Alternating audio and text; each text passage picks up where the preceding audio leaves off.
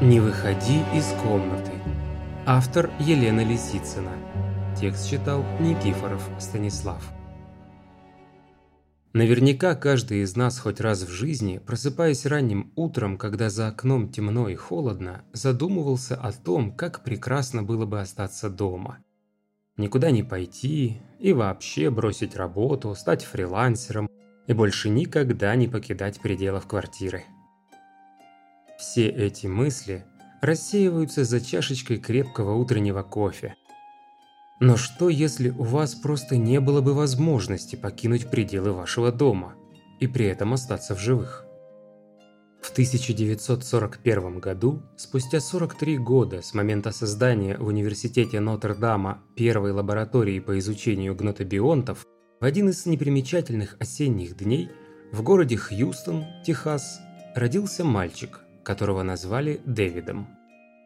Эта история могла остаться такой же непримечательной, как и тот осенний день, но ей суждено было тесно переплестись с идеями гнотобиотического существования, а правда и вымысел в ней слились воедино. И идеи писателей-фантастов о капсуле, в которой можно прожить всю жизнь, вдруг стали реальностью.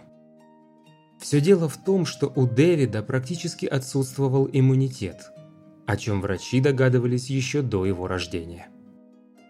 У благочестивых католиков-веттеров уже росла дочь, но это лишь подогревало их мечты о сыне-наследнике.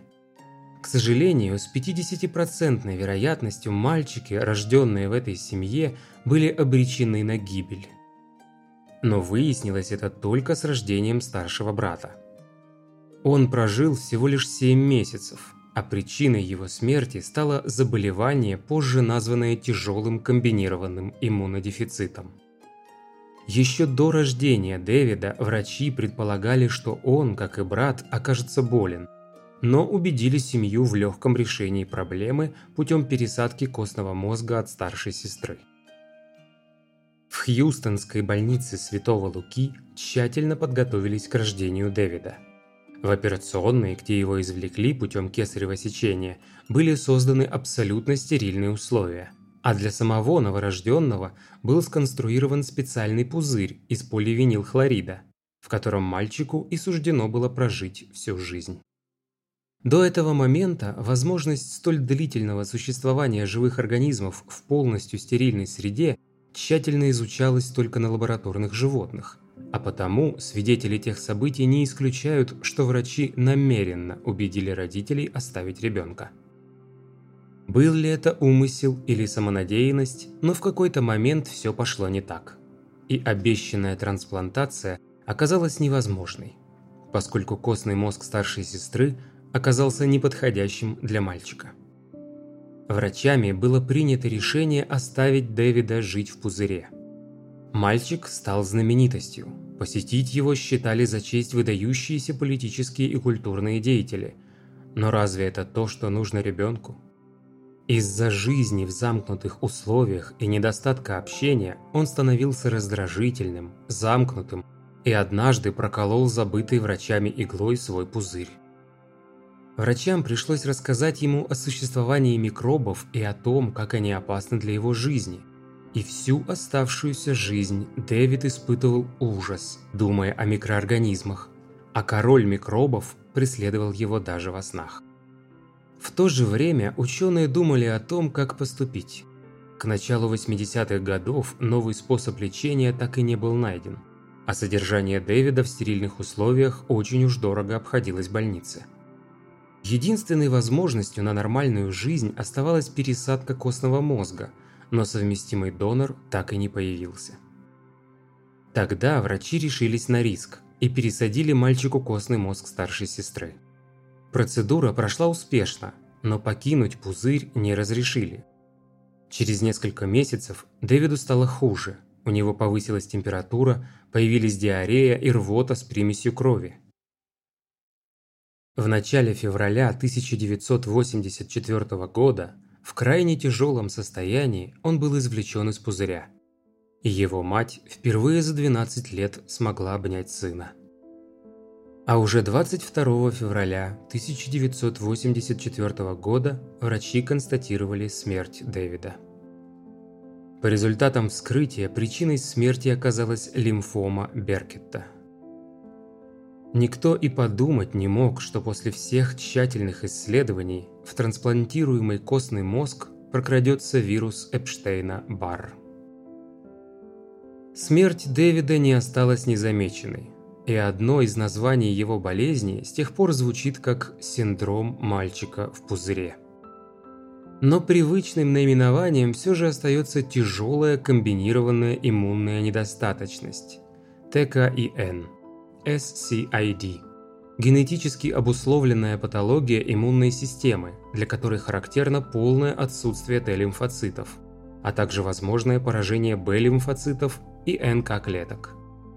Поскольку иммунные клетки частично или полностью отсутствуют, организм оказывается не в состоянии бороться с бактериями, вирусами и возбудителями оппортунистических инфекций и заболеваний – как, например, лимфома, вызванная вирусом Эпштейна-Барр. Развившиеся заболевания протекают быстро и тяжело. Без соответствующего патогенетического лечения немногие больные доживают до двух лет. Сегодня науке известно до 15 форм ТКИН, большинство из них имеет X-сцепленный тип наследования. Клиническая картина во многом зависит от инфекций, с которыми сталкивается новорожденный – их проявления могут быть многообразны. Пневмонии, менингиты и энцефалиты, поражение кожи и слизистых оболочек бактериальной, вирусной, грибковой этиологии, вирус-индуцированные онкологические заболевания, тяжелая недостаточность питания и другие. У больных ТКИН, которая сопровождается нарушениями пуринового обмена, на передний план выступает дисплазия костей таза и концевых отделов ребер, а также неврологические нарушения и гиперурикемия. Как и 50 лет назад, в наше время, сразу после постановки диагноза, больные перемещаются в гнотобиотические условия. Находятся в стерильном боксе, получают пастеризованное грудное молоко или смеси, безлактозные или на основе гидролизатов белка, пищу и воду, которые проходят тщательную термическую обработку. Для этих больных смертельно опасны продукты, содержащие живые бактериальные или грибковые культуры, а также продукты брожения и сквашивания. С целью профилактики инфекций они получают антибиотики, противогрибковые и противовирусные препараты. К моменту постановки диагноза у рожденных детей в России уже имеется первая вакцинация БЦЖ, а у больных ТКИН возможны и БЦЖиты различной степени тяжести.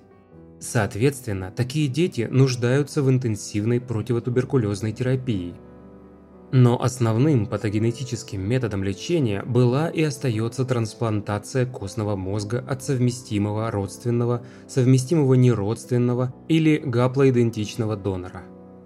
Применение генотерапии как метода лечения ТКИН приостановлено, поскольку у 30% пациентов, прошедших курс лечения, со временем развивались гемобластозы. Что касается Дэвида Вертера – то его образ живет в культуре и по сей день. «Мальчик в пузыре» стал героем двух полнометражных фильмов «Под колпаком» и «Парень без пузыря». Упоминания о нем встречаются в мультсериалах «Симпсоны» и «Гриффины», а также в творчестве группы Simply Red и музыканта Пола Саймона. Его могила находится в городе Конро, штат Техас, а на надгробном камне написано – He never touched the world, but the world was touched by him. Он так и не дотронулся до мира, но мир был тронут им.